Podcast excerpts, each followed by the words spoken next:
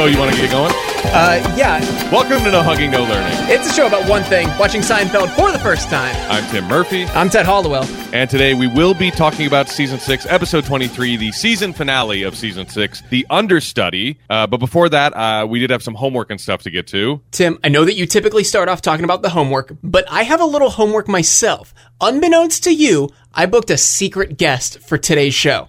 Oh, I hope this is um, either a. I- I'm expecting a Patrick Warburton cameo that you bought. For, uh, it's going to be a live cameo, or um, uh, one of the monkeys that uh, one of the space monkeys. I want you to know I bought you a cameo from Bette Midler.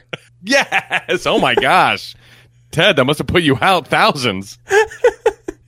Yeah, she, she's not on Cameo either, so I had to like I had to like track her down and uh, like put a gun to her head. It was uh, was a very hairy situation. That's amazing. Last week, I had the question that we wanted to find out why George idolizes, not idolizes, but his ideal relationship with a woman is one where he doesn't love her and she doesn't love him. But you said he always wants to work to, I, I- I don't know, work for her approval, right? Yeah, but never ever getting it. And I think he he wants to. I don't. I wouldn't say that he doesn't want to love. He wants to be in love with a woman who doesn't love him back. That he's constantly trying to earn the approval of, and yet will never ever receive. That's his ideal relationship. Exactly. And and something that you had never thought of that I just kind of brought up on on the cuff was look at the lens of his parents' relationship between Frank and Estelle. That is what he's grown up with. So having a father and a mother who absolutely hate each other is totally normal for George. So I wanted to bring in, and I know last week I said I think he's almost a doctor, uh, but Dr. Matt Kreidel to talk about this. What's up? Hey, So, hey, Doctor Matt. so, so, Dr. Matt, tell us uh, what you can tell us about like what is going on in George's head here. You are a doctor of psychology. I don't, I don't know your your whole title. A PhD in psychology is is just about it. Uh, so yeah, actually, uh, Ted, you gave me a little sneak preview of uh, your episode, so I had a chance to hear y'all's thoughts on uh, uh, George and his relationship, and I think y'all pretty much hit the nail on the head there. He has a not great relationship with his parents, and that's going to affect pretty much any relationship he has going forward in his adult life. Yeah, so w- when one thing that I wasn't even really focusing on the relationship between the parents, like obviously they dislike each other and that had an effect. But what I took away from what you said Ted, was that George's relationship with his parents is that he's constantly trying to get their approval. Mm-hmm. And yet he will never do enough to please them. And we've seen that time and time again when like even, you know, when he's done something very impressive, they're like, oh, big deal, you know. I think it's both. I mean, so it's your relationships are modeled off of the first relationship you see, which is presumably your parents, and then at the same time, it's it's modeled off of what relationship you have with your parents. So the thing that came to mind for me specifically was there's something we call attachment style. I'm not sure if that's something either of you has ever heard of. So attachment style is is this theory that that's still in play today um, from from Ainsworth and Bowlby are the the psychologist, and basically it says there there's four kind of types of attachment styles, um, and so they they basically vary on like how much anxiety you have around relationships and how avoidant you are about relationships. So. Would you all? I mean, you all know the show a bit better than I. Would you say George is is very anxious about his relationships, or not very anxious about his relationship? Uh, Oh, no, he's always yeah, he's he's pretty much always a, a a ball of anxiety. Just neurotic. yeah, just through through. agonizing over the minutia of each relationship. Yeah. Uh, and then would you say he is more uh, someone who is avoidant about relationships, or he is just throwing himself into them? I- in in terms of like starting a new one or in terms of like talking to his partner about the relationship? Um, I would say like in, engaging with his partners. Like, is he someone who like he might be in a relationship, but he doesn't really want to like engage in the hard stuff, or he's like going to be super neurotic and just like let's talk about it all the time. uh he's gonna be neurotic but also uh willing to like uh a- avoid any any topic of anything having to do with said relationship does that make sense so Yes. like kind of both Yeah, so so actually, I think that that fits about right with what I was going to guess he is. So he he would have what we call a fearful avoidant attachment style. So characterized by a lot of uh, internal conflict, so constantly in his head about his relationship, very dramatic, uh, unpredictable at times, ambivalent about his relationships. That that seems to be a, a kind of a good way to describe uh, George. He falls in that uh, anxious domain for sure, and then he's avoidant. So does that does that sound like George? Yeah, I think so. Yeah, he, he agonizes over it, but he refuses to communicate it with the actual person. Yep. So I, I, think I think y'all hit the nail on the head there in terms of if if his relationship with his parents is very uh, trying to seek love all the time, and that makes him very anxious, and and then uh, dealing with a lot of rejection in that sense, fearful, avoidant would would describe George. So this may be a dumb question, but is that can that kind of relationship be healthy? Or is it always it sounds unhealthy like fearful avoidance aren't two like positively connotated words but um you know like just from a scientific standpoint is that healthy? Uh, that, that's yeah definitely not necessarily the kind of thing you want to go in and see your therapist and like you're fearful avoidant. Um, healthy is a, a flexible term. I think you know generally if i so I mean, a lot of my work is psychotherapy, right? So if I'm seeing someone who is fearful avoidant, and I figure out that that's their attachment style, then typically you're gonna you're gonna have the best results in a relationship if you are paired with someone who has what we call a secure relationship style. So someone who's not very anxious about the relationships, who's not very avoidant. They'll talk about things when they come up. So George would do best in a relationship if it was someone who had a better relationship with their parents, who had uh, uh, not so much anxiety. Um, but it, you know, healthy. I don't know if I'd say it's healthy or unhealthy, but it's going to cause problems, and I, I, think that definitely is the case for George. So you, are saying his his ideal relationship would be someone who who has a, a, a good, a healthy relationship with two loving parents, correct? Yes, uh, if that exists uh, in New York. um, but and then that would be that would be the polar opposite in terms of the scale. Uh, the the exact opposite of George would be someone with secure, loving relationships throughout their life.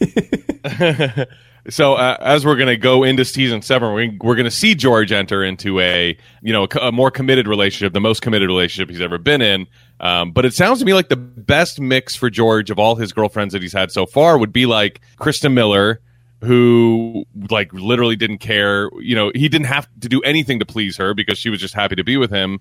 And Siena from the last episode, who seemed secure in the relationship, even though she wasn't in, as in love with George as he was with her. She's like, "Oh yeah, I know, I heard you the first time, but I'm hungry, you know, so let's get something to eat." Um, which didn't seem avoidant to me; it just seemed matter of fact you know? Yeah she i mean that she may have been a perfect partner but but george couldn't get past what happened which is his own uh, own business to deal with. Um yeah yeah well i mean is that let's i mean do you think that was a bit of um like self-sabotage can that happen in these types of relationships too with this kind of person oh sure I mean, I think you know, rather than have a engaged conversation with her about it and be like, "Oh, I," you know, use I statements. I felt hurt when I, uh, you know, you didn't say it back. And instead, I mean, presumably, I, I haven't watched the episode that y'all are talking about today, but presumably, we never hear from this woman again. So George just shucked her off, said, "This is the end of it.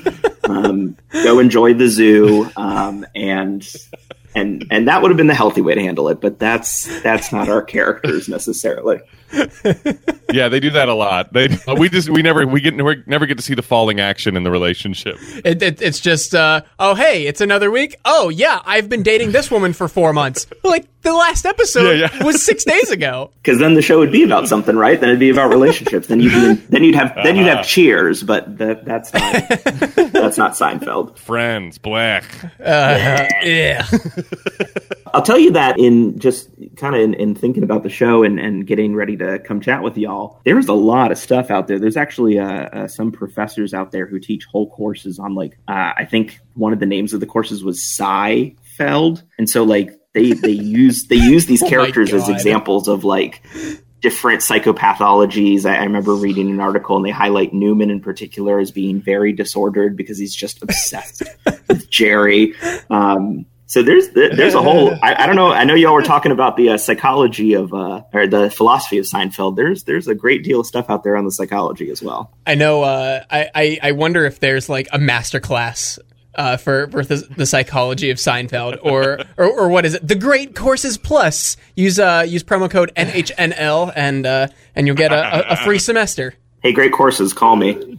I'm your man. I'll do it. By the way, when I first heard Seifeld, I wasn't thinking PSY. I was thinking S I G H. I was like, what? What does that have to do? Oh, Seinfeld. or, or just uh Feld. The show about one thing and one thing only, listening to Seinfeld and sighing about it. and sighing about it. Ah, can you believe these guys? Ah. Up with that. Oh my god. All right. Well, I'm, I feel very informed, so I, I think I don't think I have any more questions. I don't either. Dr. Matt Kreidel, PhD of psychology, thank you for enlightening us as to the uh, mental state of George Costanza in regards to his relationship with women. Thank you very much for having PhD me. PhD in Scientology. Oh my god. S- wait, n- wait, wait. S E I N tology. Scientology. What if I told you I that think my it has to be P S Y N. what, if- what if I t- what if I told you my PSYEIN. dissertation was on Seinfeld? Was it? That'd be amazing. No. Was it really? A- absolutely not. Oh. No, Oh, something completely obscure that no one will ever read. oh, good. awesome. Thanks, man. Thanks, y'all. All right, bye. Thanks. Bye. That was awesome. Yeah, thanks, uh, Dr. Matt Kreidel, once again. So, so Tim, I, I think you you actually do have some homework this week. Yes, yeah. So from uh, the previous episode, the face painter. In the beginning, Jerry talks about how the monkeys were probably like thinking space travel was a natural progression from what they were doing, which was dancing for an organ grinder, and now they're you know uh, in space. And uh, just apropos of nothing, we started wondering if the monkeys ever came back because I don't think they were. And if you really want to get depressed about uh, treatment of animals, go ahead and read that Animals in Space Wikipedia page because it is um, Oh, is no. a downer. Oh no! Did did any of them live? Did any of them come back? oh yeah, oh yeah. Eventually, we got around to that. Oh no! So animals being they, they come back with varying success. And here's the real disturbing part. There's a lot of parachute failures. And I feel like that's totally on us. Like that's that's operator error. You know what I mean? Like that's the easy part. I feel like they weren't putting a lot of work into the parachutes. Like, ah, I think I packed it okay. If the monkey doesn't Oh you no! know, I'm like, that's disappointing. That's easily preventable. It's not like the rocket blew up. It's like they made it till the last second and then the parachute failed. Jesus. Christ! Oh, So the first animals sent into space were fruit flies aboard a U.S. launched V2 rocket in 1947. And get this, the fruit flies were recovered alive. Oh no! I know. Okay, Albert II, a rhesus monkey, became the first monkey in space two years later in 1949 in a U.S. launched V2 after the failure of the original Albert's mission on ascent. So that's Albert 1 only reached about 39 miles in uh, altitude. Oh, Uh, Albert 2 reached 83 miles. Albert 2 died on impact after, said with me, a parachute failure. oh my God! Who's packing these parachutes? I know. I know. Maybe another mon- monkey. Could you imagine a rival monkey? Could you imagine it's it's Yeah, somebody rival. who's like Albert 3. Albert three? It's the understudy who is packing his parachute. oh uh, my gosh. Bring it back around. Call forward. Could you imagine? It's like somebody who's like parents were killed by a monkey, like Bruce Wayne style, in a dark alley, and this is his way of of just oh taking my out the monkey race. He worked his way up to parachute packer at NASA. Uh, silently plotting his revenge. Uh, monkeys were implanted with sensors to measure vital signs. If it's any consolation, many were under anesthesia during launch, so maybe they were not awake. I don't know.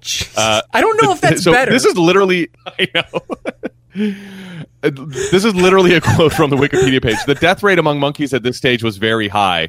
About two thirds of all monkeys launched in the 40s and 50s died on missions or soon after landing. oh no! Uh, I know. Uh, then in uh, 1951, the Soviet Union sent dogs into space, Oh, but no. not into orbit. Um, so, but uh, Gypsy, uh, Tsygan, or um, I think that's how you pronounce it, and Dezik, uh, they actually these two dogs were the first living higher organisms successfully recovered from a space flight. so Oh my to me, that means we didn't we didn't even start bringing monkeys back alive until after. Well, here here's the answer to that question. Able and Baker, two monkeys, became the first monkeys to survive spaceflight in 1959. Eh, which, So- which is which is a gap of how long between the first monkey going up and and the first one being recovered alive? 10 years. Oh, good lord! I know. So to me, that means like those two thirds monkeys that uh, all died were like in the first 10 years, and then the last third like all made it back. we like front loaded the, the first 10 years. Yeah. I know. It's absolutely crazy. Go ruin your day with that Wikipedia page if you ever feel like it. Uh, so that absolutely had nothing to do with the episode, but John Houseman comes up a couple times uh, because Jerry says Alec Berg has a John Houseman name, and John Houseman was a Romanian-born British American actor and producer of theater, film, and television. He died on Halloween uh, in 1988 at age of 86 and he became known for his highly publicized collaboration with Orson Welles. They pretty much got their start together and then did Citizen Kane and stuff. And he also produced The Blue Dahlia with writer Raymond Chandler on the screenplay, worked with him. So, and he is perhaps best known for his role as Professor Charles W. Kingsfield in the film The Paper Chase, for which he won the Academy Award for Best Supporting Actor. Ooh, And he was also known for his commercials for the brokerage firm Smith Barney, and he had a distinctive English accent, a product of his schooling. So I look, I recognized him. He's not in any Disney sitcoms. He doesn't play a dad or a funny grandpa or anything, Ah, unfortunately. okay. um, but I recognize him. The only role I've ever seen him in is the driving instructor in The Naked Gun, which is actually his last screen role. And I never even knew this was a cameo. I thought it was just like a funny old British guy. Have you ever seen The Naked Gun? I haven't. So yeah, you know Leslie Nielsen. Anyway, like he plays this very dry, deadpan driving instructor, uh, and Frank Drebin like gets in the car and tells this student driver to follow this guy in a car chase, and and hilarity ensues. But the driving instructor keeps giving these deadpan directions, like, "Okay, now you're going down the wrong way of a one-way tunnel. Apply the brakes." Apply the ga- and like put it in reverse. And anyway, like uh, she flips off a trucker, and the driving instructor's like, "Extend your arm." Extend your middle finger, and like flips off this truck driver. It's it's, uh, it's it's pretty funny, and I never knew that was John Houseman, but uh, that's the only thing I've ever seen him in. So that's all the homework. Uh, I do have some trivia and stuff from the last episode. Uh, episode story co-writer Fred Stoller, who wrote this episode with Larry David, based Kramer's altercation with Barry the chimpanzee on a childhood visit to Monkey Jungle, during which he witnessed visitors throwing rocks at the monkeys. Isn't that insane? My God, I know. Jesus! You need to put like Christ. trigger animal abuse in the episode description here. I guess. Holy fuck! yeah. Uh, in that apology scene, a trainer was standing just off camera to direct the chimpanzee's behavior, which I think you can kind of tell because the monkey sort of like he starts spitting a little too early, but I think they were just like, we got to take what we can get with these. Mon- we're not going to like do take after take with this monkey. He's you know he spit at the right time and at the wrong time. We're just gonna we're just gonna keep that take. Uh, in the original script, Kramer tells Jerry that if he no longer wants to be a part of society, he should move to the uh, city of uh, or to the east side. And in the original script, um, so that that's the one that made it to air. In the original script, he said you should move to the bottle city of Kandor, continuing the series tradition of Superman references. yeah, and the, so in the final draft, Kandor was replaced by the East Side. And Kandor is a fictional city that was spared when Krypton blew up. Before Krypton exploded, Kandor was captured by the supervillain Brainiac, miniaturized by his shrinking ray, and placed inside a glass jar. Uh, defeating Brainiac and taking possession of the jar, Superman brings the city to his Arctic hideout, the Fortress of Solitude, and spends many years attempting to restore it to normal size. Uh, I don't know if he ever succeeds in that, but what an what an obscure reference. I'm glad they changed it. Yeah, but I, I guess this is what crosses the line of being nerdy for for primetime NBC. Yeah, yeah. I mean, I, I definitely wouldn't have voted in homework anyway. Like, move to the city of move to the bottle city of Kandor. Yeah, Huh? yeah. I, I mean, uh, it. I, I don't know. We had to. We looked it up anyway. I mean, I, I think Yeah, I've, I know, would- I know. I think I would have appreciated this more than uh, oh, East Side New York bad. I don't know. I think I, I think I at least didn't have to think that hard about like ah, you know, it, it got like That's it, it wasn't it wasn't fun. it wouldn't have been funny either way. That's true. But We at are- least I know. We are watching Seinfeld, not Earth. The Big Bang Theory. Yeah, yeah, exactly. Um, so the character of Alec Berg, by the way, if you notice in the credits, uh, he's a Seinfeld writer, so his name pops up a lot. Um, so Alec Berg is actually the name of someone who works uh, on Oh, Seinfeld. I didn't know that. Uh, Okay. George's story arc, yeah, George's story arc originally had an uncharacteristically serious ending for Seinfeld. After George tells Siena he loves her the second time, she responds, "I love you too." He then asks her to marry him, and she agrees. This ending was filmed but not used, though, uh, as I uh, mentioned when we were talking to Dr. Matt, the idea of George becoming engaged uh, will be repurposed. So look out for that. And there's a whole section about Patrick Warburton and the New Jersey Devils. So he actually grew up a fan of the LA Kings, but because of the episode, he acquired an affinity for the New Jersey Devils. And they actually uh, played each other during the 2012 playoffs. So Putty was torn. um, so uh, the season following the face painter broadcast, he was invited to drop the ceremonial first puck of the Devils game. He showed up with his face painted the same way Putty's is in that episode.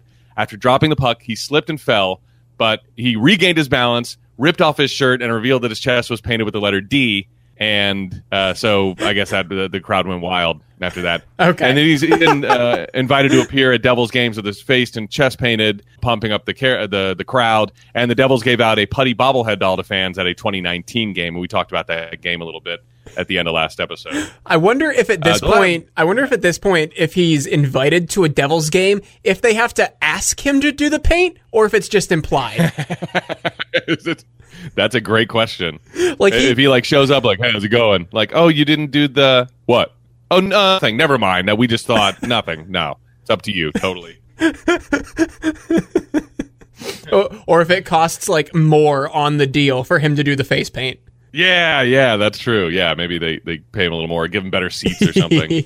uh, I wanted to do a little, uh, just a small. I recognize Siena from something, and it was kind of killing me. I, and I want to mention, I think Siena might be the most attractive woman to me that George has ever been with. Really? Yeah, I just, I just really like her look. I, I can't think of anyone who strikes me like she has. Hmm, okay. But Siena was played by Katy Selverstone, who is primarily known for her work on the Drew Carey show as Lisa Robbins, Drew Carey's girlfriend in the first and second seasons. Oh my god. So I totally recognize her from that too. getting a lot of uh, Drew Carey guest stars this season. Yeah, yeah. We had Christa Miller and now uh, Katy Selverstone. Yeah, pretty crazy. Um, and but so a little uh, Pennsylvania connection too. She attended Carnegie Mellon University here in Pittsburgh and earned a Bachelor of Fine Arts in acting. Ooh. Wow. Okay. Yeah. So I think that's it for homework and trivia and all that. All right. Uh, d- is there any other news bits or anything? I don't think so. All right. Anything? Well, if you have never listened to us before, we are not a research heavy show. We like to have our questions come up naturally as we're talking about the episode and assign them to ourselves the week after as though we are giving ourselves homework. I've never seen these episodes before. Tim has never seen these episodes before in chronological order after being a lifelong fan for years. If we miss something, if we egregiously skip over something, please send us an email or send us a tweet at no hugging on Twitter or no hugging no learning show at gmail.com. Both those links are in the description or on the show description page on Apple Podcasts. Uh, if you like what you hear, please give us a five star rating and a written review on Apple Podcasts, and we will send you a no hugging, no learning sticker free of charge. We just need your mailing address. Uh, of course, you can also leave a rating and a review uh, anywhere else that accepts ratings and reviews. We just also ask that you send us a screenshot because we can only see the Apple Podcasts ones. With that being said, Tim, season six, episode 23, The Understudy, the season six finale. Original air date May 18th, 1995. I was two years, four months, and 28 days old. And if, you count this episode and every other episode we have left, we have 67 episodes before we become a. Uh, I had an idea in the intro. It's gone. By the way, can you hear my kids screaming? No, I actually can't. Are they screaming? Oh, good. Yeah. I don't know what the hell's going on out there, but I think I'm going to leave out the window when I. Um, Tim, we have 67 episodes before we become a podcast all about animals in space. Oh yes, actually, that'd be really interesting. That is another one that like NPR needs to do. Actually, I would totally listen to like a serial drama about like a NASA crew that's all monkeys. I I 100% would be- listen to that. It's got to be better than Space Force. Oh, did you watch Space Force? I couldn't even I, I, I couldn't even it was- I wanted play. to. No, I've I just heard it was bad, and I was like, I I can't even waste my time on it. man i i i saw i saw someone watching it one time and i was like is this any good and she was like eh not really but it's it's background noise yeah, yeah. That when like when I'm done with Netflix, that'll be the last thing I watch on Netflix. That All right, and, I've watched. I've watched. God, that and the Sonic the Hedgehog movie with Ben Schwartz. It'll be a it'll be a Ben Schwartz double feature. Yeah, all right. I've watched every obscure Mexican romantic comedy, all the Indian melodramas. Now I'm finally going to watch Space Force. So if you're looking at TV Guide the night of May 18th, 1995, you are going to see George is suspected of injuring Bette Midler in a softball game. Hmm, I d- may give away too much. We'll see at the end if we can do better. Um, and we start as we do not usually start. There's no stand up. Yeah, this was this was weird. No stand up, no Jonathan Wolff music. Yeah. We, we just cut right Really into weird. we just cut right into Jerry and his date watching what I, I thought was just the music video for "Wind Beneath My Wings," and and, and she's bawling. Yeah. Evi- evidently, this is Beaches, which I've never seen. I don't know what it's about. Do you? I have no idea. No, yeah, and the uh, we might have to do a little like just a brief synopsis on what Beach is about. Beaches is about at the beginning of next episode uh, because I, it really does come up a lot in this episode. I wonder if it no because it was already on cable, so it probably came out. I don't know five to that that was we've talked about this before like that was a lot longer it took a lot longer for movies to hit cable than it does now Yeah, I- so it I might even be like five years ago Uh, I, I think the the cycle always more. used to be thirty months, so that'd be two and a half years. so yeah, she's crying. Jerry's girlfriend's crying on the couch, and he's on the chair, and he has a little internal dialogue with himself about whether or not he has to go over and console her, and he doesn't move from the chair to go console her. I mean, if he was next to her, that's one thing, but that's a long trip any other way. a, a second episode in a row where Jerry makes like a firm stance on not doing something that is just like the biggest issue in the world to him. Like last week it was, Yeah, no, yeah. I will not call him and say thank you. I'm putting my foot down. And this week it's, no, I will not console her when she's crying. Absolutely not. Yeah.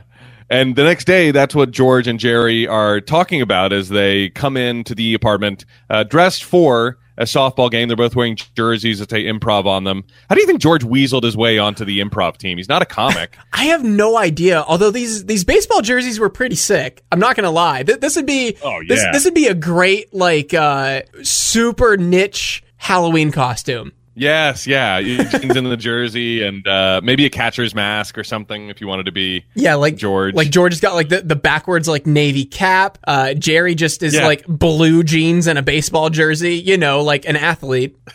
yeah, yeah. I'm sure these are for sale somewhere on like Redbubble or TeePublic or something. and so Jerry's girlfriend is upset that he didn't console her, and he asks George what he would do. And it's at this point that I notice Superman is uh, still on the bookshelf and the fridge, where he's pretty much been all season long. Yeah. Um, and they are going to a sh- it's a show league game, and it's the improv versus Rochelle Rochelle the musical, which is a great callback to the strange erotic journey and this movie that we talked about in season four, episode fourteen, the movie.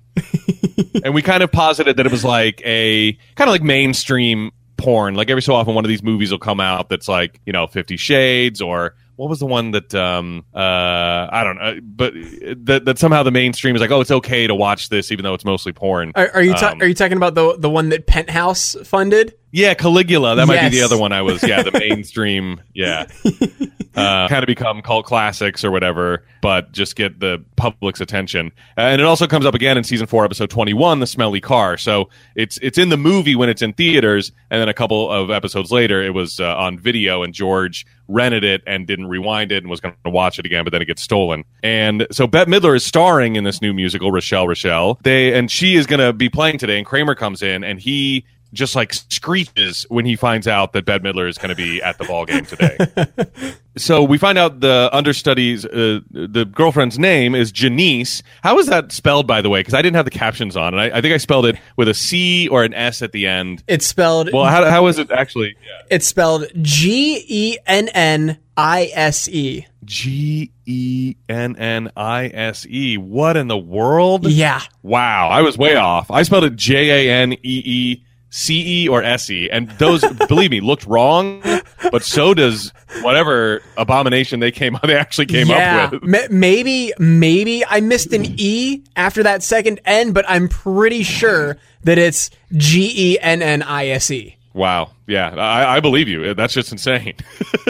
It's, it's It's weird. just not a real name. It's not. It really isn't. But but she Janice. is yeah. But she is Bette Midler's understudy in in Rochelle Rochelle the musical. Yes, yeah, and that's who Jerry is dating. And Jerry's glad that she's the understudy because he doesn't have to go backstage and uh, pretend that she, you know have something to say about what a great job she did or whatever. And George hates doing that too, especially if they stink. Which, by the way, George has had to do before. Another callback to season three, episode fourteen, the Pez dispenser, when his uh, girlfriend was giving a piano recital and she stunk. And then George lost all his hand that he had in the relationship because of uh, you know because of that. And Jerry then ends the scene by doing like a bit to no one. Like Kramer and George have both left. Presumably they're already down the steps, maybe. And Jerry is doing this thing like, I would just love one time to tell someone they stink. And he's like looking at, at us or something. Like he's doing a bit for no one. No one's there.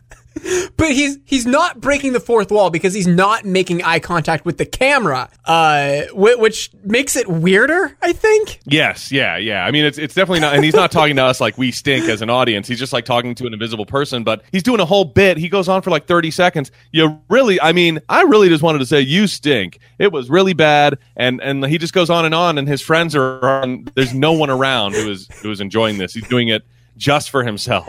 Meanwhile, 15 minutes into his set to no one, George and Kramer are in the car just waiting, just wondering where Jerry Yeah. is. Yeah, where in the hell? What? Oh, he's still talking to himself with his face in the door. That's weird. Um, so we uh, now go to Ruby Nail Salon, which was a real place on the Upper West Side. Oh, whoa. Uh, at 1183 Lexington Avenue. Yeah, I, uh, I tracked it down thanks to the phone number, which is visible on the, the awning 249 3396. Uh, I don't know when it closed, but now it's Gents, a gentleman's barber shop, according to Google Street View. And there is a nail place next door called Tulip.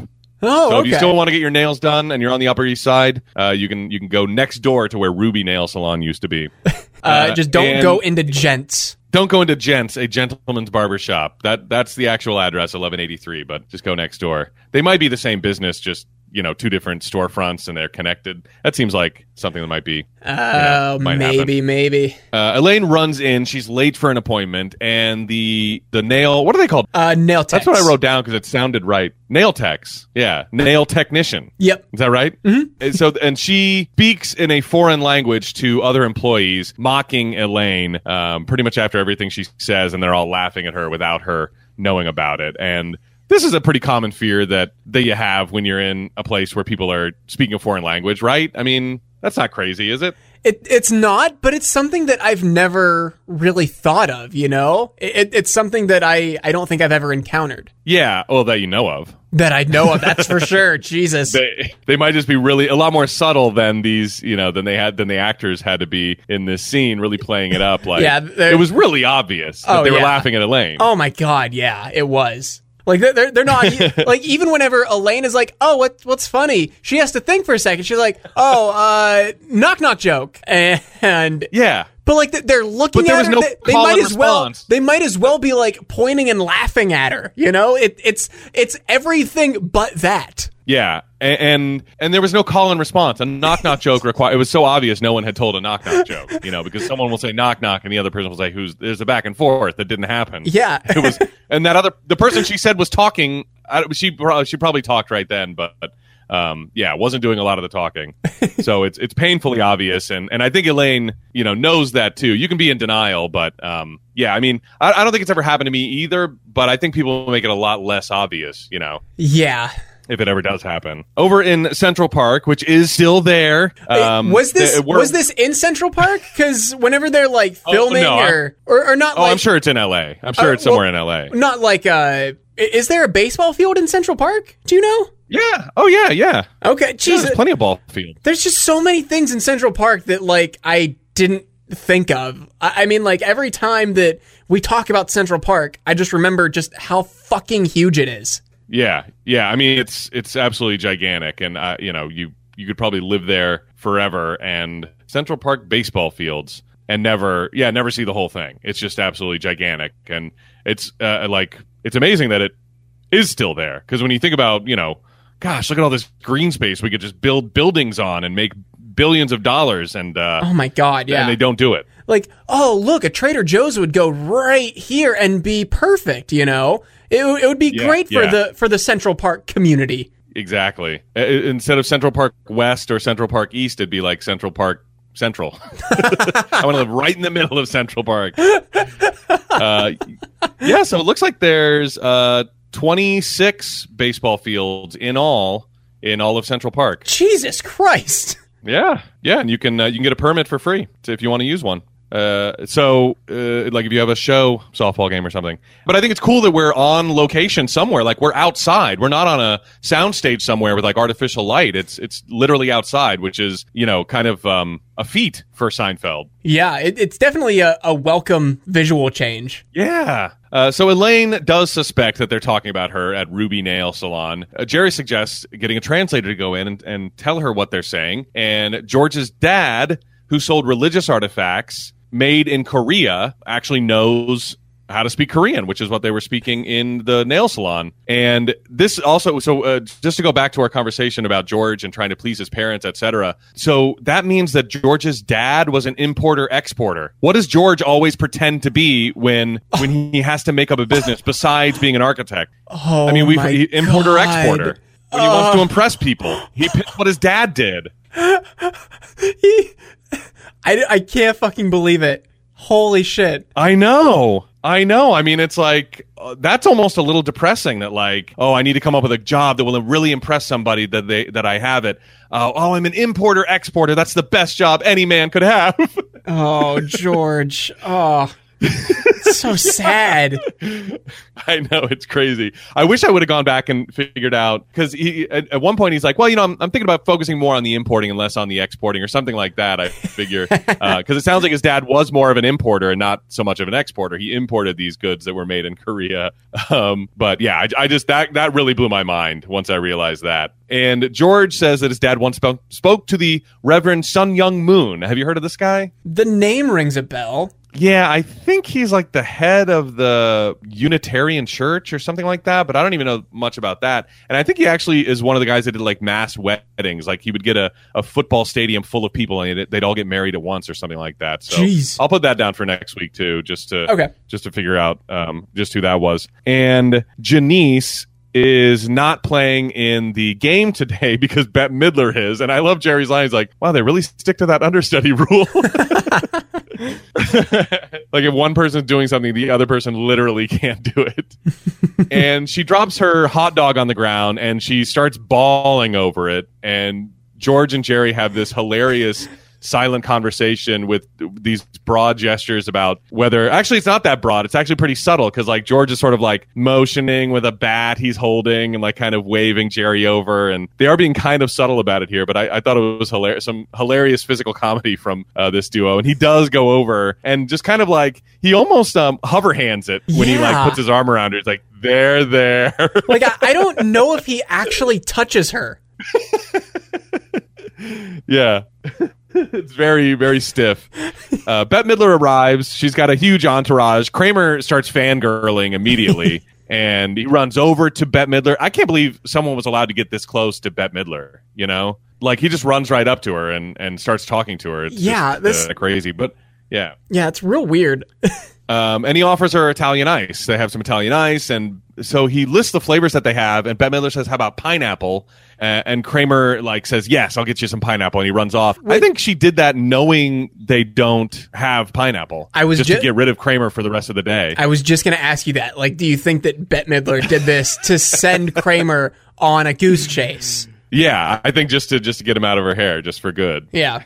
and so Kramer does run off to search because he goes to the you know uh, to the the uh, Italian ice guy and he says they don't have it, so now he's off. Uh, over at Monk's, Elaine and Frank are having uh, you know are, are meeting up to, and she's explaining the translator deal to him about coming in and telling what they said, and Elaine offers a mani or pedi to Frank, but he says that no one's touching my feet. Uh, he's very defensive about getting a pedicure. Uh, back over at the ball field, Bette is up at the bat, and George tells Jerry to pitch inside because she's crowding the plate and she thinks she owns it and she's a big star. Uh, George starts trash talking Bette Midler from behind the plate, which I thought was hilarious. And she's got a great comeback because he's like, uh, I saw beaches again last night. Wind beneath my wings. Give me a break. And she's like, get some talent, then you can talk. Ooh.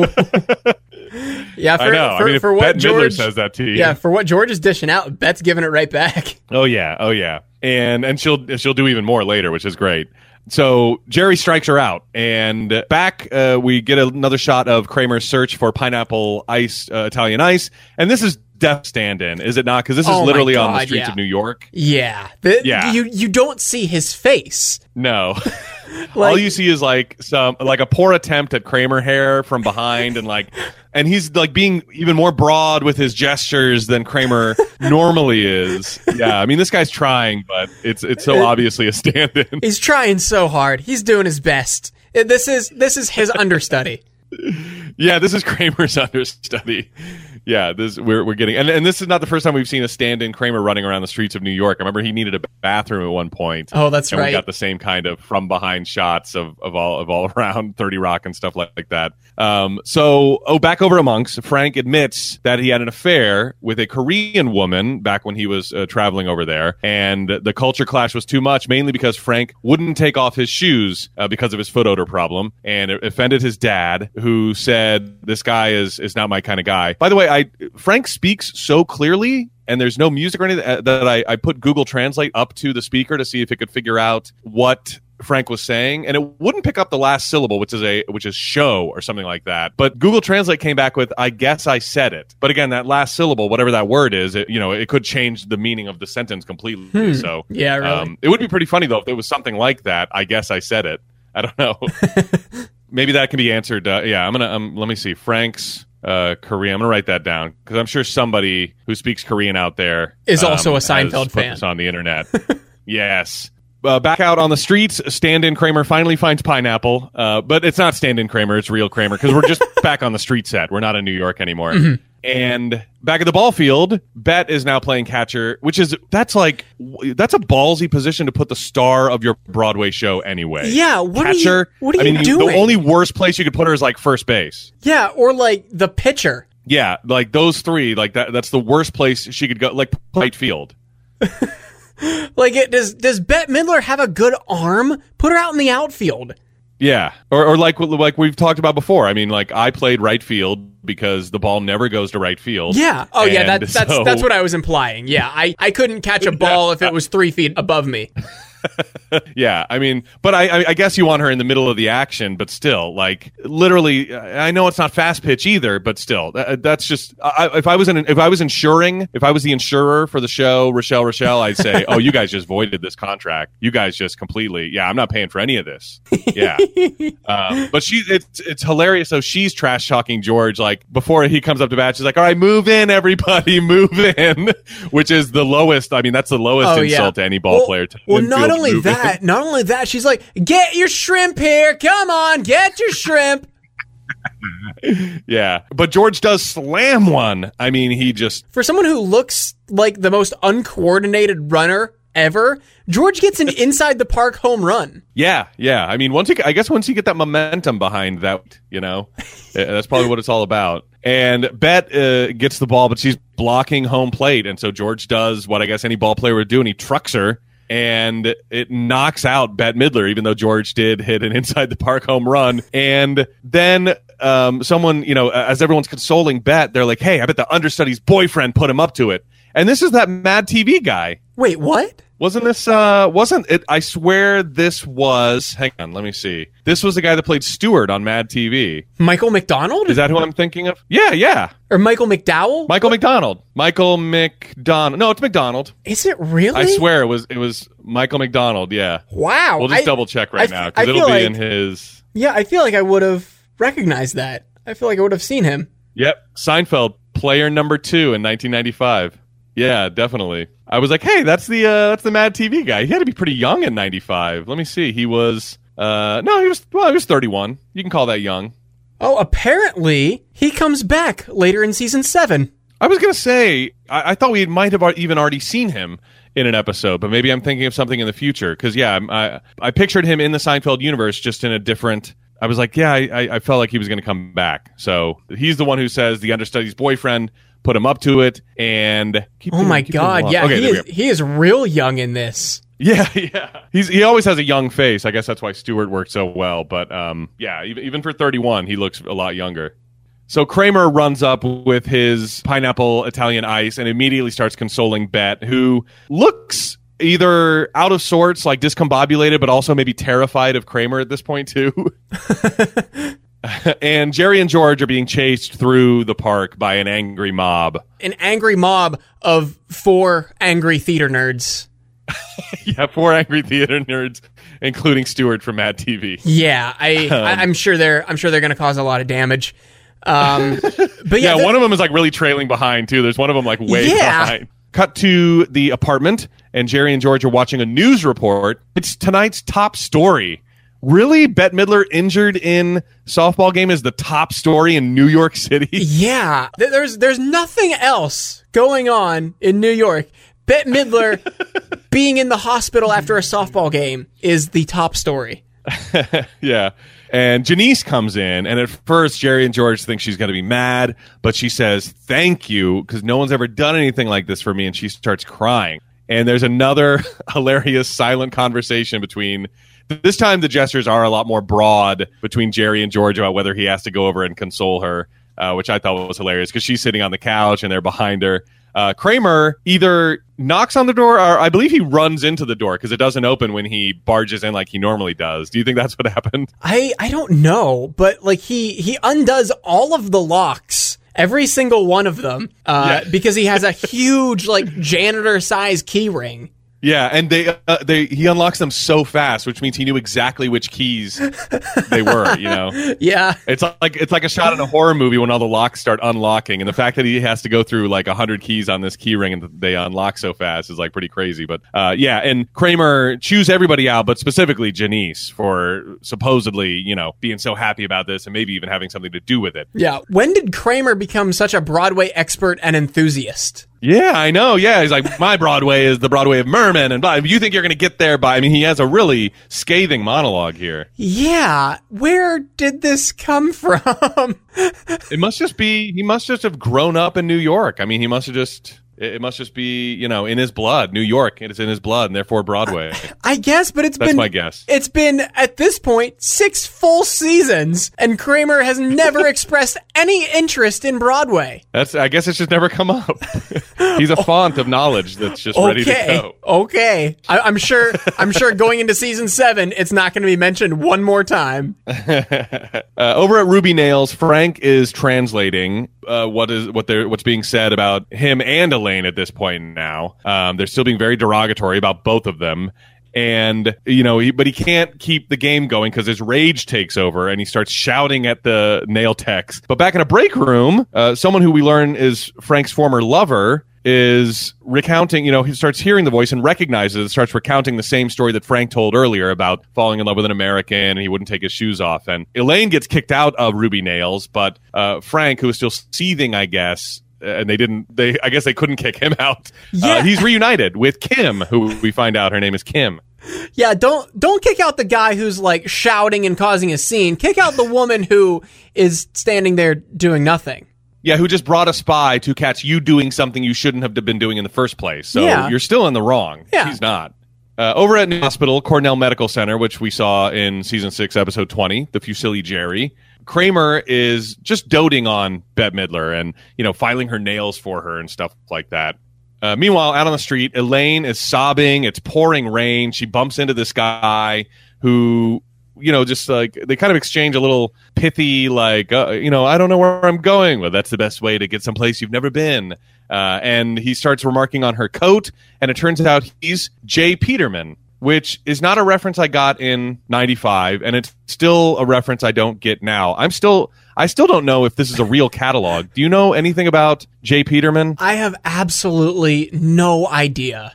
The only context I have is within Seinfeld, and from what I can tell, it's like kind of a high end, outdoorsy, like Land's End LL Bean, but like just a little upper, like a little higher end version of that with flowery descriptions for all of their clothing, like travel wear and outdoor stuff. But I don't even know if it's real. I, I guess it is. We're, we're definitely just gonna have to look into it for next week. Um, but I've I've never actually seen an actual J. Peterman catalog. It no look- idea what it looks like or It, what it is. it looks like it is real. yeah, I'm not surprised, Oh wow, yeah. Here's and uh, here's I guess the, I'm not surprised it wasn't. Uh, Here's the website jpeterman.com, the J Peterman Company. oh, still around. I guess so. Yeah. Enjoy free shipping on your first order. Wow. Thanks, J Peterman. oh, I'm willing to bet J. Peterman is also not. Oh, he is real. John Peterman is an American catalog and retail entrepreneur. ooh, we can get a Oh wow, fur, they were on the Today Show together. That's funny. we can get a fur felt fedora for only four hundred ninety eight dollars. Holy shit, that's insane. Or Wow. or a hindsight twenty twenty mask. It's on sale for only sixteen dollars and fifty cents. Oh, that's not bad. Oh god, Wow. some of these clothes look like they're a fedora for 400 bucks. some of these clothes look like they're just like straight out of the fucking forties. I don't get it. Yeah, I guess if you want to dress like Indiana Jones, you You're gonna buy a five hundred dollar go to the fedora. catalog. Yeah, yeah. Well, maybe that's why he, you know, he never wanted to leave it behind. Now we know. you know, like the the temple door is closing and he reaches through to get it one last time and it's like, this costs a yeah, he lot of money, guys. Behind. Yeah. You don't leave a four hundred dollar hat lying on some temple floor. All right, I'm bringing it with me in a taxi. Uh, they're driving by. Uh, speaking of brand names, did you notice the super old Pottery Barn? No. Yeah, I like. I don't even know how long Pottery Barn has been around, but this was like a brown awning with like block letters. It's definitely not the soft, you know, uh, bright blue sort of, you know, very soft colors and and titles that you see in Pottery Barn now. It's it was like Pottery Barn. Pottery Barn. You're gonna buy it and you're gonna like it.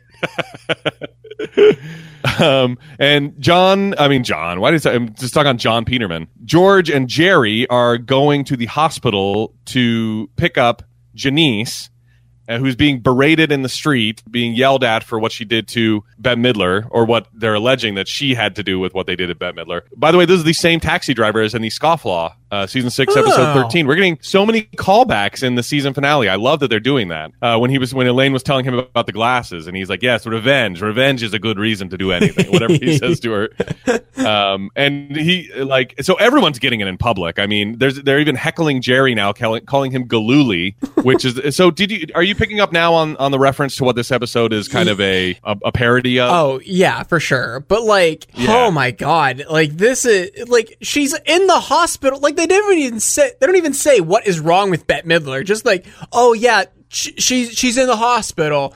Uh, but like she fell over Yeah. and she'll maybe be out of the show for a week. Not she'll be in the hospital for a week. She'll be out of the Yeah. show for a week. They're making it seem like they murdered her in cold blood in front of her entire family. Yeah, yeah. I mean, she did get knocked out, so at the most, I would say concussion, but you don't get monitored at the hospital for that. No. You don't get checked in.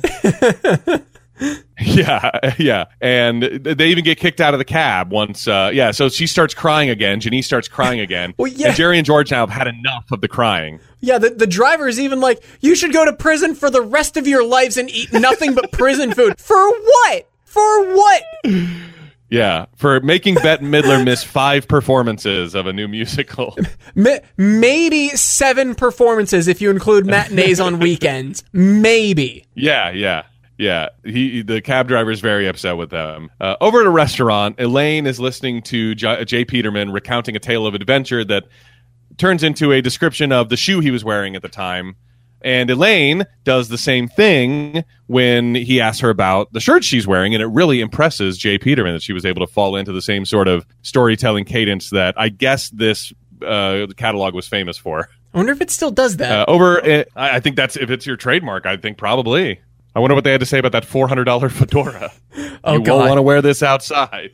you won't you won't let you won't want to let this stay on the cavern floor or whatever. Uh, over in Frank's car, he's driving with Kim, and they're excited for the future. Now they've they've, they've been reunited until Frank pulls his signature move and he stops short. And she says, "We don't do that in my country." And I guess it's over again for Frank and Kim. Yeah, they they go Over from before it like started. it goes from like having their whole lives ahead of them to Frank stopping short and her never wanting to see him again in 30 seconds or less. Yeah, we had to wrap this up. We had to wrap this up quick. Uh, over at the Town Hall, which is a theater that is still there, 123 West 43rd Street. And we've been to the Town Hall before. This is where we saw Pagliacci with the gang in the opera season four, episode nine. Yet another callback. Oh, Jesus. Um, and I know the Joe Davola, crazy Joe Davola episode. Elaine has made up with the Nail Ladies by giving them tickets to this hot new show, Rochelle Rochelle. Uh, and she also got a job writing for the J. Peterman catalog. So we're uh, setting up Elaine's storyline for season seven, which is exciting. Backstage, Jerry is accosted by his stagehand who says he's not scared of him or your goons, referring to George.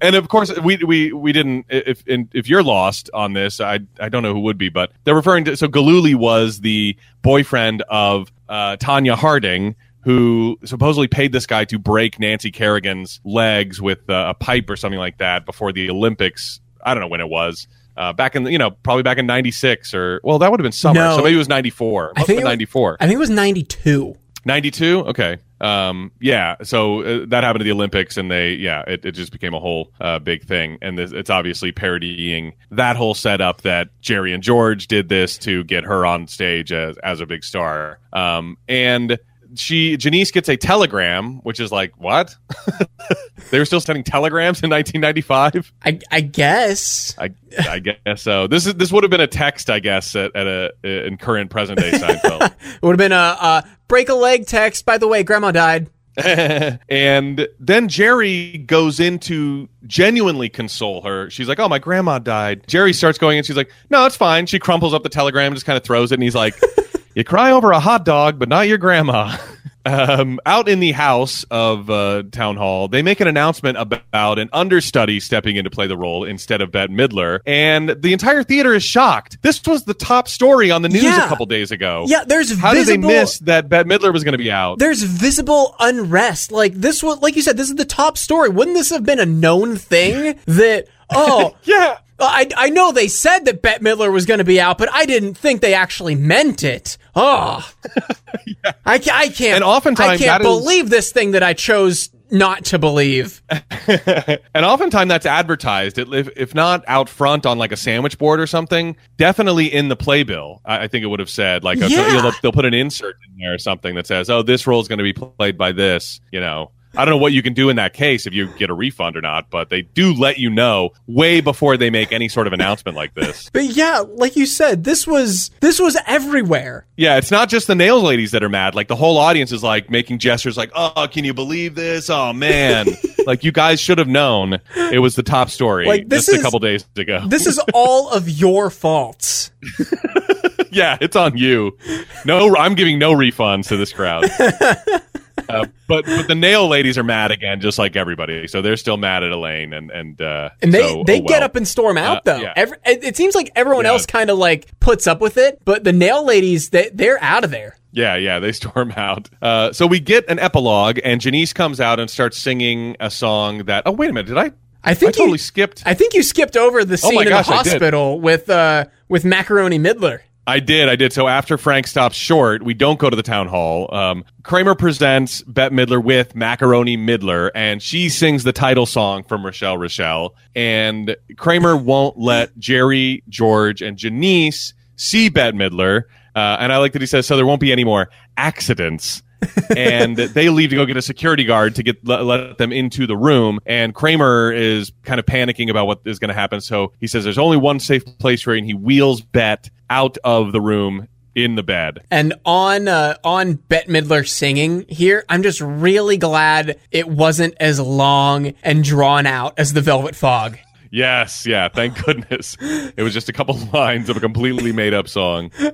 And so we in the epilogue, Janice is singing the opening number and comes out and starts singing and then she notices her shoelace is untied and she starts crying again. And this of course is reference to something that actually happened in that fateful Olympics where uh, Tonya Harding's shoe was untied or something like that, and she started crying. And she put it, she put her boot up on, she put her skate up on the actual rink side to show what was going on and whether or not she could restart and stuff like that. It was it was a whole deal, and this is a parody of that. This just makes me want to rewatch uh, I Tonya. Yeah, I've never seen that. We started a, a long time ago, and then we we had to stop it for some reason. I don't remember why. But It was it um, was yeah, pretty would, good. Love to check that it was out. pretty good. Yeah, she was nominated for an Oscar for that, right?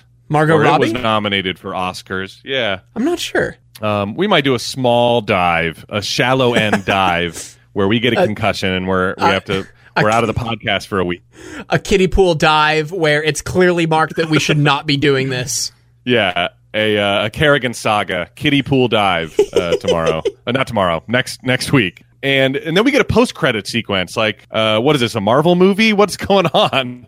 Um, because Jerry is walking into his apartment. Like it came after even the Castle Rock thing. Yeah, I it think. did. The like. Th- this is the final yeah, I thought thing. so. This is the final thing. Like all Yeah. the title cards are done, and then it's Jerry walking up to his door.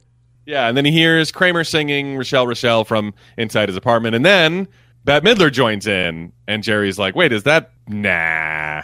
And that's the end of the episode And the season. And the season. Oh my god. Yeah, I think they. I mean, they really ended on a high note. I gotta say. I I feel differently, but I don't know. I don't. I can't pinpoint why. I, I felt like this was mostly just. Uh, I don't know. Uh, a ratings grab with Bette Midler. Does that make sense? Yeah, it wasn't a hilarious. Yeah, I mean, it, it- wasn't a hilarious episode. The cameo was great, though. It wasn't like a waste of time. I mean, it, it was. She was actually really. I, I'm not even a Bette Midler fan. Mm-hmm. You know, I don't really care for her, but I liked her in this episode. I thought it was. A, you know, she was a great. She she played the cameo very well, and it wasn't a very. It wasn't a hilarious episode, but it just closes out the season so well and opens up the next season so well that. I think that's why I liked it so much. Okay. Well, It's I mean, such I'll- a great button on the. It's such a great transition. Yeah. Well, I mean, I'll I'll have to take your word on it. It opening up season seven very well because I mean we'll we'll obviously get into that Mm-hmm. uh, to come, but it it does it does wrap up. Well, I shouldn't say wrap up. It does touch on a lot of things like from past episodes. There are so many callbacks that we that we touched on. Yeah.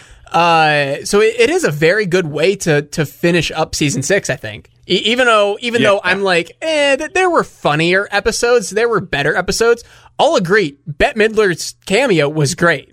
Yeah. Yeah. de- definitely not like Uh, wasted space or anything. it's not a great episode, but it's a great finale. Uh, okay, so do we have any homework for this week? Yes, we're uh, going to learn what Beaches is about. Okay. Um, we'll talk about the, the Reverend, the Reverend Sun Myung Moon. We'll try to figure out what Frank was saying in Korean because we know it's not this guy. This is not my kind of guy, or maybe it is, but we'll find out. Um, J. Peterman. We'll look into the J. Peterman catalog, and we'll do a like we said a kiddie pool dive where the signs are posted that there's no lifeguard, and you'll definitely hurt yourself if you do this. Uh, into we'll look into the Kerrigan saga. Uh, okay, what do we want to do for cover art this week? Um, could you get like George trucking Bette, like a freeze frame of that? I That can might be good. I can definitely try like as he's running through her, and I'm sure it's definitely a stunt double. Which I, I don't know if you noticed. whenever Bette quote unquote Bette had her catcher's mask on, is definitely her stunt double. Like the, the hair's No, I didn't notice that. the hair is not even similar. Oh, that's amazing. Oh man, I don't know how I didn't notice that. so you mean you, you- when obviously when George probably George and Bette are stunt doubles in the actual stunt, but when when George When is just like is at- stunt double? when George is at the bat and Oh, really? and Bette just has her mask on. It is definitely not her. Huh, but she like there's that so I guess there must be a, a slight cut or something. Yeah, that's probably it. You know what? Why? I bet they wouldn't insure Bette Midler sitting behind home plate even on a television set. Like mm-hmm. but yeah, because there must be a, a, a small cut because she walks around George and puts the helmet back on and then gets in the crouch position, but there's probably a little switch there's probably a little cut in between there, like a close up on George or something. yeah, where they made the switch. Uh, That's but- hilarious. I definitely, I definitely didn't know. They got me. But yeah, I can definitely grab that as cover art for for George just exactly. trucking through Bette Midler. Um, uh, okay, so let's uh, let's see if we can come up with a better description. Uh, we had George is suspected of injuring Bette Midler in a softball game. I mean, he does injure her. He's not suspected of it. Um, uh, George. I mean, what about George injures Bette Midler in a softball game? Is that Is that good? I, uh, I kind of like it. I yeah, it works. yeah, it. I think it's good, and, and just gets rid of the is suspected of like no, we we clearly see he does do this. yeah. Like th- this is this is not up for interpretation. He definitely does injure her. Uh, Or maybe the Hulu description writer is like us and was like, was she really injured though? That's the suspect part. mm, maybe, maybe. oh my god. Uh, okay, so uh, wh- what were you going to say before I got into homework? Well, I was going to say that because this is the season six finale, do we have to, should we go over our favorite episodes? Uh, I was going to ask you this. Uh, could we, with our interview with Dr. Matt at the beginning of this episode, could we do that at the beginning of next week's episode? Because I, I need a little more time to prepare my top of season six. Yeah. Unless you are ready to go with yours, then I could just, I don't know, make something up. Nope. I was going to suggest the same thing because if this podcast lasts any longer, my wife's going to be very upset. We have been recording for seven hours. yeah. no, no, I'm totally fine with that. If we open next week with, uh, you know, it'll fit in because that'll that'll put a button on season six for us. Like we go over the last homework of the of the last episode and then the last uh, our, our favorite episodes. All right, but so- also because I would have to leave. I would have to leave the room because uh, the first half of season six is in a totally different notebook. Okay, so we'll we'll do that at the beginning of next week, uh, which we are going to be talking about season seven, episode one, the engagement.